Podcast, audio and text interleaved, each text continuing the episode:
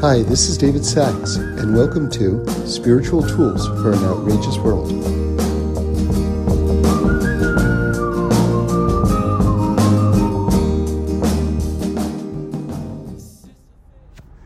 Okay, I'm glad you're here. The question is we have many economic systems capitalism, communism, socialism but what's God's economic system? We have one. We actually have the answer to that in the Torah, and it's called Shemitah and Yovel. So let's just step through that a little bit and see this extraordinary vision that God has in terms of creating a society based on this incredible utopian divine economic plan. Okay, so what is Shemitah? So every seven years, remember, in Israel, the basic economic structure was agricultural.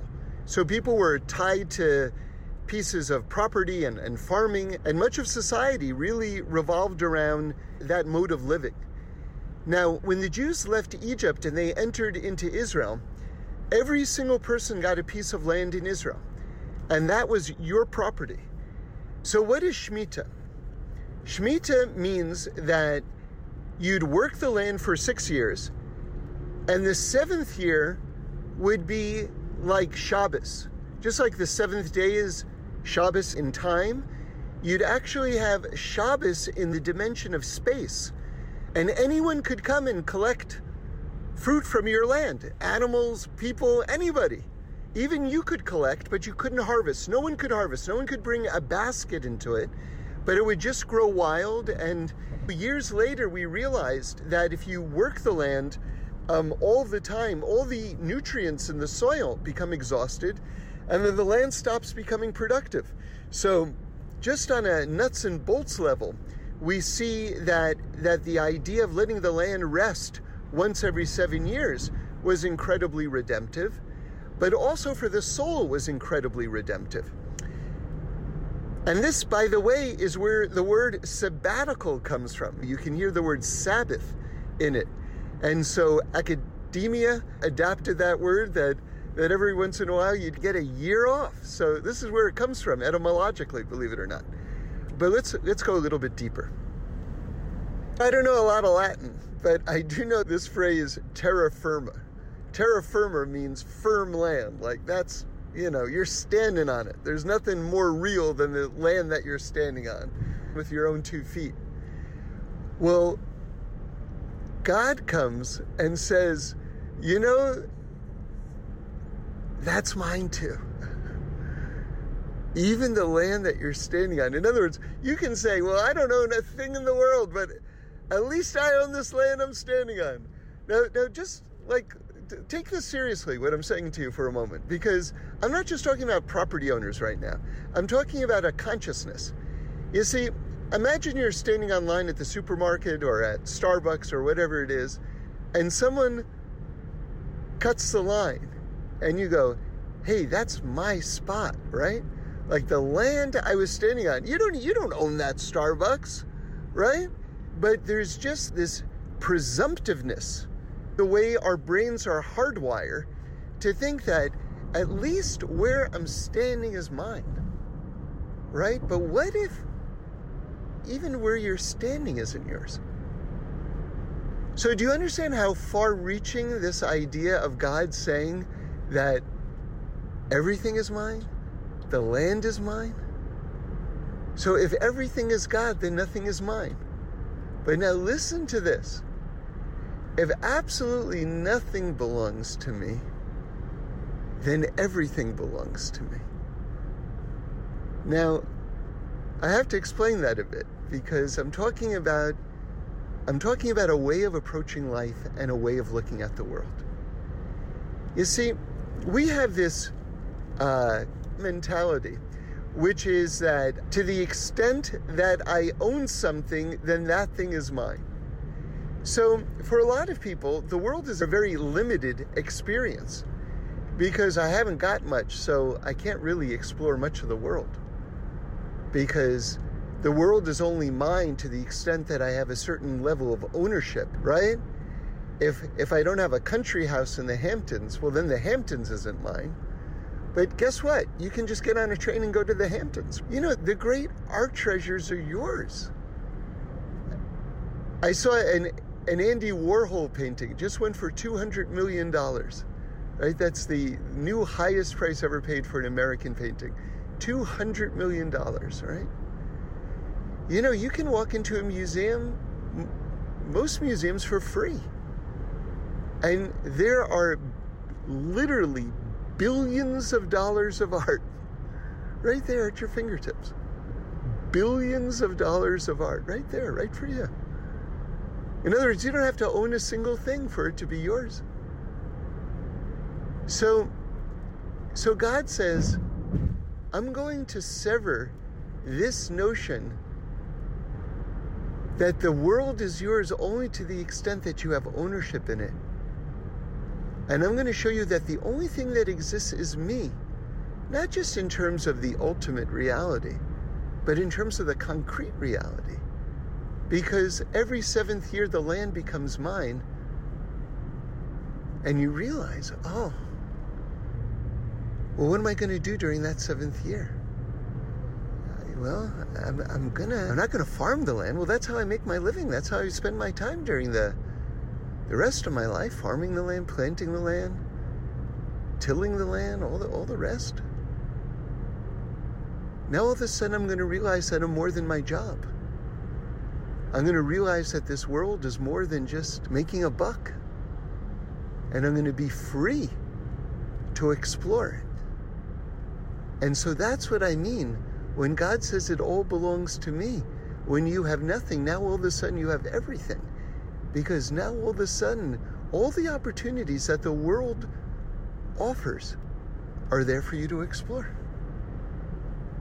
And of course, the greatest realization of that is the 50th year. So, the amazing thing here is that every 50th year, all of the land went back to its original owners. And even the slave who loved his master and said, Even though this seven year period is up for my indentured servitude, I love you so much, I want to continue to serve you. And the line in the Torah is actually it's actually a very confusing line in the Torah because it says that that if a slave says that that he loves his master and wants to continue to serve him past that 7-year period that he will serve him forever. Well, guess what? Even that slave who said, "I want to serve you forever," he went free in the 50th year. In other words, God pressed this giant reset button and everyone went back to where they were before, where all the property returns back to God. And all the slaves go free.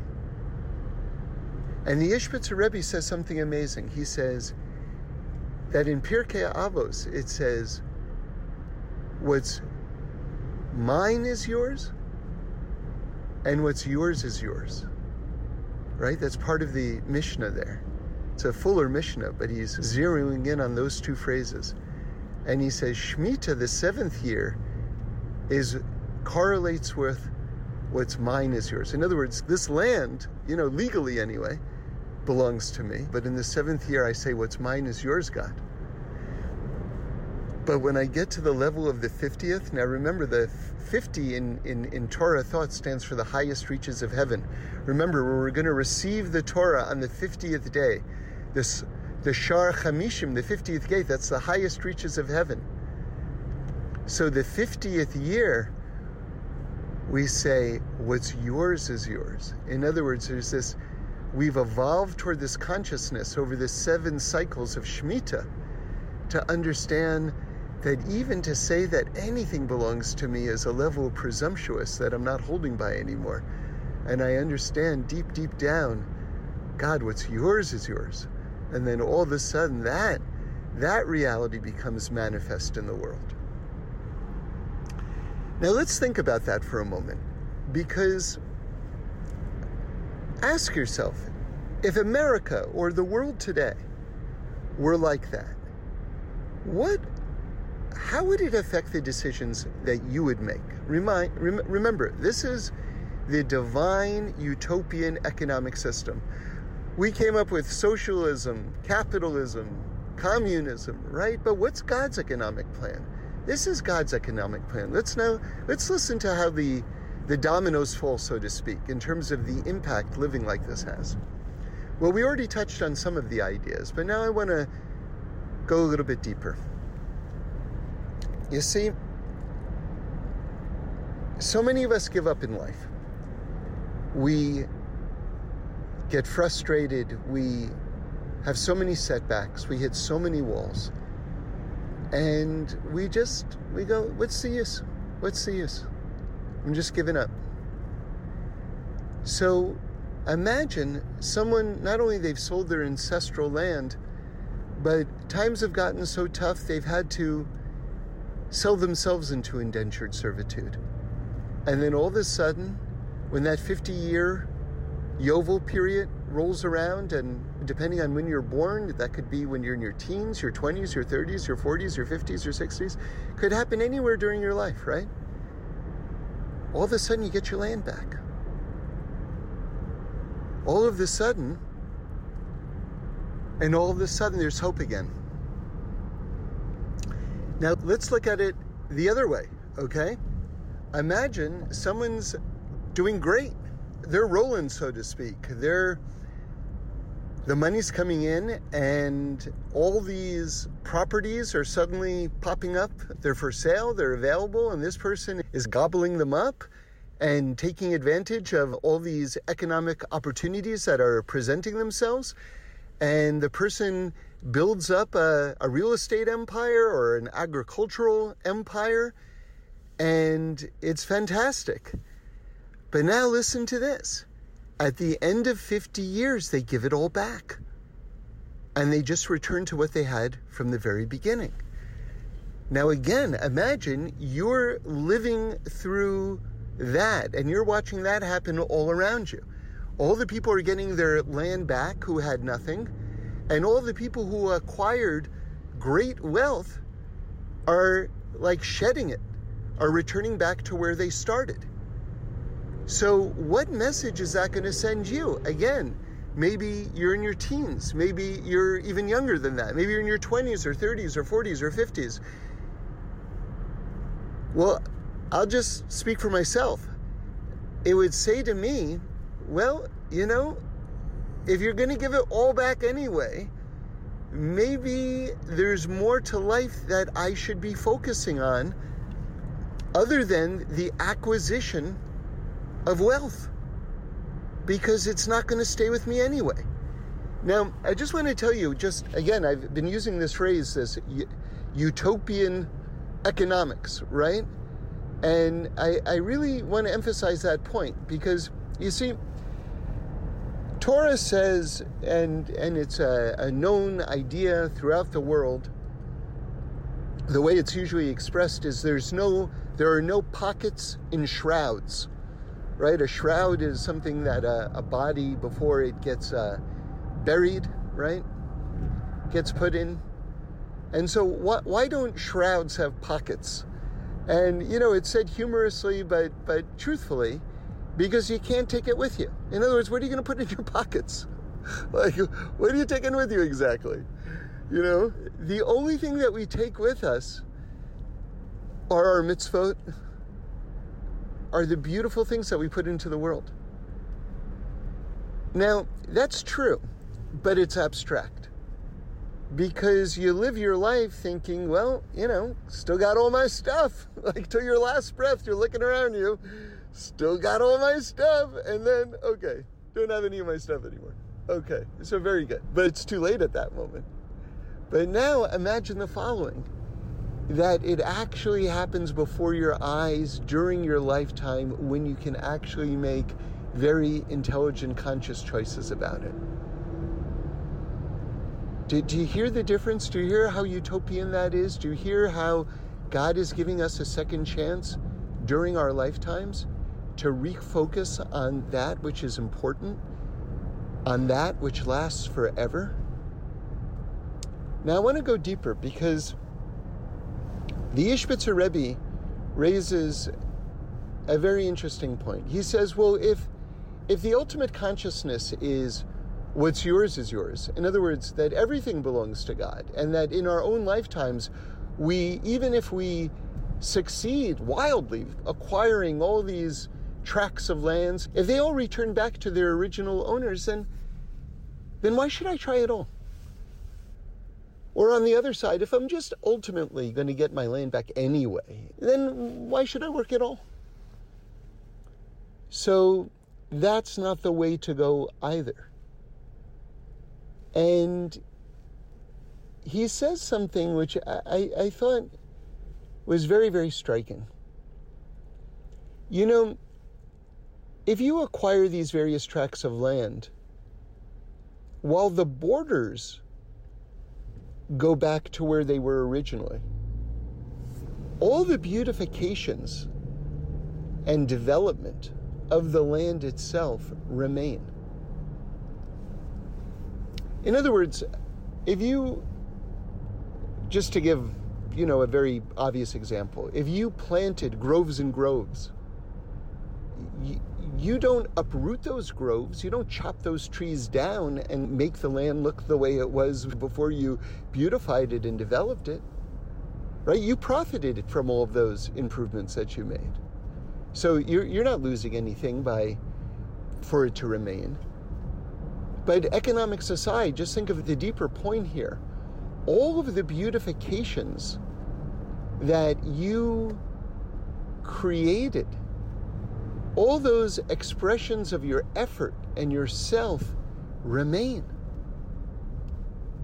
So, this sort of very nihilistic philosophy that, oh, what difference does it make? It's all going back to where it was before, isn't really true because the beauty that you imparted remains. And it reminds me, it's not exactly on the topic, but on the topic of, of a story that happened to me. I was a uh, one of the uh, four chuppah holders at a, dear friend's wedding, and he, he gave us each a, a prayer book with our, our name on it, and, and I used it every day for years and years and years and years afterwards. And toward the end of my mother's life, I was traveling from Los Angeles to New York, and on one of those trips back and forth, I, I left this prayer book, which was very special to me, on the plane, on that little pouch in front of the chair. And somehow, I don't know why I thought this, it's not, you know, technically a rational thought. But somehow I, I didn't question that I was going to get it back. And that my logic, again, may, may, may seem a little bit strange, if you can even call it logic, but my logic was that I put so much of my neshama into that, into those pages, because I was holding that prayer book for years and years while, while I was davening that there was so much of myself in that prayer book that that it that it would come back to me. So so one year later, one year later after I've left it on the airplane, I'm in shul and someone comes up to me and says, Is is your name David Sacks? And I said, Yes. And he said, Oh, my wife found your prayer book on the airplane. We've been meaning to give it back to you. Here, wait right here. I'm going to go home and get it right now so I don't forget. So isn't that something? In in other words, I'm reminded of that story because the idea that what we put into this world remains. And to say that, well, it all goes back to what it was, isn't isn't really the case. Isn't really the case. And and to think that is an example of what what I would call downside of being too spiritual.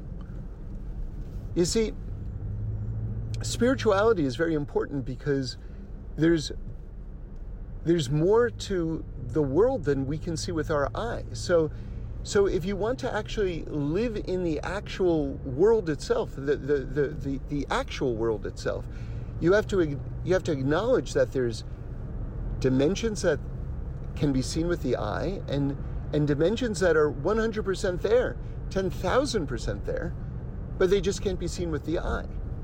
So, having a spiritual outlook allows you actually to live in reality and is actually a more realistic way to go through life. But then you can get too spiritual. What does that mean? Well, you, you would say, well, how can you ever be too spiritual? You absolutely can get too spiritual. So, this is an example of being too spiritual. To say, well, if everything just returns back to God in the end, then, then what am I working for? So, so that's, that's incorrect. That's actually incorrect. Because every mitzvah that we, that we perform, every bit of love that we put out into the world, every every effort that we make actually beautifies the world. And that's a real thing. And that remains. And that's from us. So so it's true some things we don't hold on to. That is the material realm. That is our possessions. But there are other things that we very much hold on to. And that's all the beauty, all the beauty that we've imparted into the world.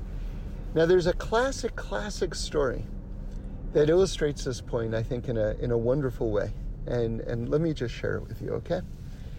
So, the story is times are tough for this person, and they have to, you know, just figure something out. And, and there's there's a, like a legend that that there's this island where basically it's just just covered with wealth. And if you can make it to that island, you know, you can harvest that wealth and bring it back. And it's, it's an incredible thing. So this person decides that he's, he's going to look for this place. He's going to try to go for it. And he, you know, he gets into this ship and it's a very, very long journey. And they land on this island and it is covered with diamonds, like mounds of diamonds. Wherever you look, piles and hills of just diamonds. And he can't believe it. He's actually found this place. This is incredible. Well, you know, you can imagine it's been a very long journey. He's very hungry. He, he sees there's a restaurant there. He goes to to order, he has a meal, and the, the check comes and he scoops up some diamonds off the ground and you know tries to pay with them and the the person says, What are you what are you joking? You're, you're trying to you're trying to pay with those things. That those are worthless here. And the person's like shocked, and he says, "Well, well then what am I going to do? I don't have any money." He says, "Well, you're going to work. That's what you're going to do." So the person puts him to work in the kitchen, and he says, "Well, what is of value here? Like, you know, and and they say chicken fat, right? Chicken schmaltz. That, that, that's what we value here. And so the person goes, okay, so he pays them with some chicken schmaltz and and anyway, the the person realizes that he, he can't like just sleep on the ground. He's going to have to get a place to live, and that's going to cost money, and that means he's going to have to continue to work. And so it, it sends him into this whole life cycle.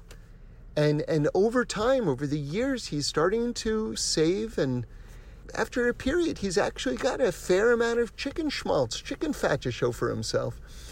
And in time, he realizes, you know, I, I, I, I, have done well for myself. I've got a lot of chicken fat. Uh, you know, it's time to return to my family. And he arrives back, and, and the people see him, and they're so happy, and they say, How did it go? And he goes, How did it go? I'm rich. And, and the person said, they, they say, Fantastic. And, and he says, Look, look and he shows them vats of chicken fat. And they go, Oh my goodness, he's lost his mind. He lost his mind. So that's the story of us in this world.